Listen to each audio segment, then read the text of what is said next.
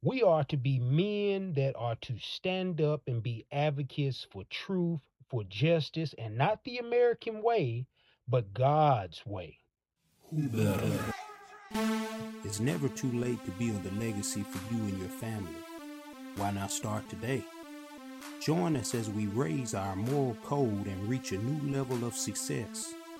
Because when you win, everybody wins. It all starts with me. So let it be legacy.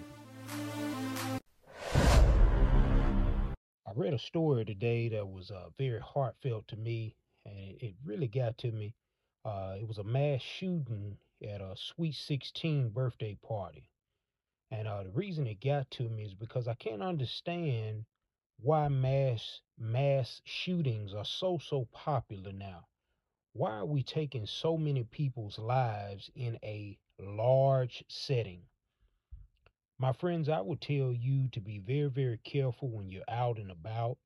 I would tell you to be very very careful when you're taking your children to the prom, when you're taking them to house parties and doing all these different things you need to know exactly where your children are. There are some people out here who don't care anything about love, they don't care anything about God. And speaking of that, that's something that I think we need to get back to. Because whether you agree with it or not, we need to get back to the God of the Bible. This nation has, you know, gone through so, so much. And to be honest with you, a lot of it is due to our own problems. More people have become cold hearted to God and His commandments, which ultimately leads to hate and disgrace among our fellow men. With that being said, I also believe that our faith can be a source of strength and guidance for us all. The Bible teaches us to love our neighbor and ourselves. By following these principles, we can create a culture that is more peaceful and harmonious with God's word instead of all these acts of violence. See, the issue is not about gun control. One reason is because if somebody wants to kill you and do evil to you, they're going to do it with anything that they can think of, all the way down to their bare hands. This is a spiritual issue. See, we're in spiritual warfare, whether you want to agree with it or not, because every single life that is lost is a human soul. God gave you that soul, which makes this thing spiritual. And so we have to address it. And I want to speak clearly to my men out there. See, we have an obligation.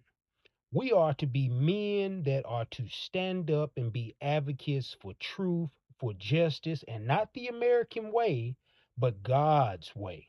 That's what I want to say.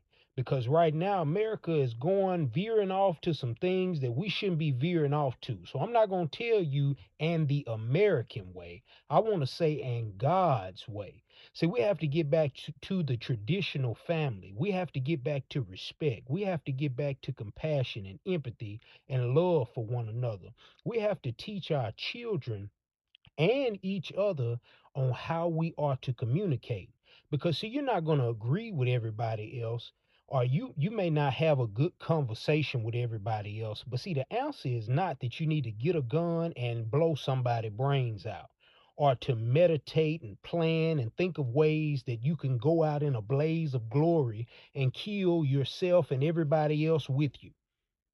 We have to get back to teaching our children and teaching each other how to communicate effectively now, I do also understand that some of these things are dealing with mental health.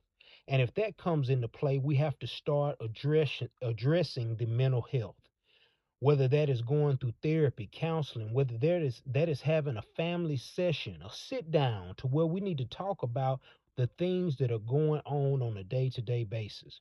Is because whether it's dealing with uh, bullying, cyberbullying, whether it's dealing with the loss of a girlfriend or a boyfriend, whatever issue children may be dealing with today, we need to talk about it. And we need to have a healthy way to address it instead of going about killing one another. See, once you kill that person, they're never coming back. That's their last time on this earth. Only thing that is left is their memory. And so this is a situation that we truly, truly need to address. We have to get back to creating a safe, safe environment for our citizens. We have to get back to being more godly. We have to get back to being more peaceful. We have to get back to building a legacy and a society for not only ourselves, but for future generations. And as always, y'all keep your hearts right and your mind clear. One love. Never say, never say, never say never. Got the odds stacked against me, it ain't no pressure.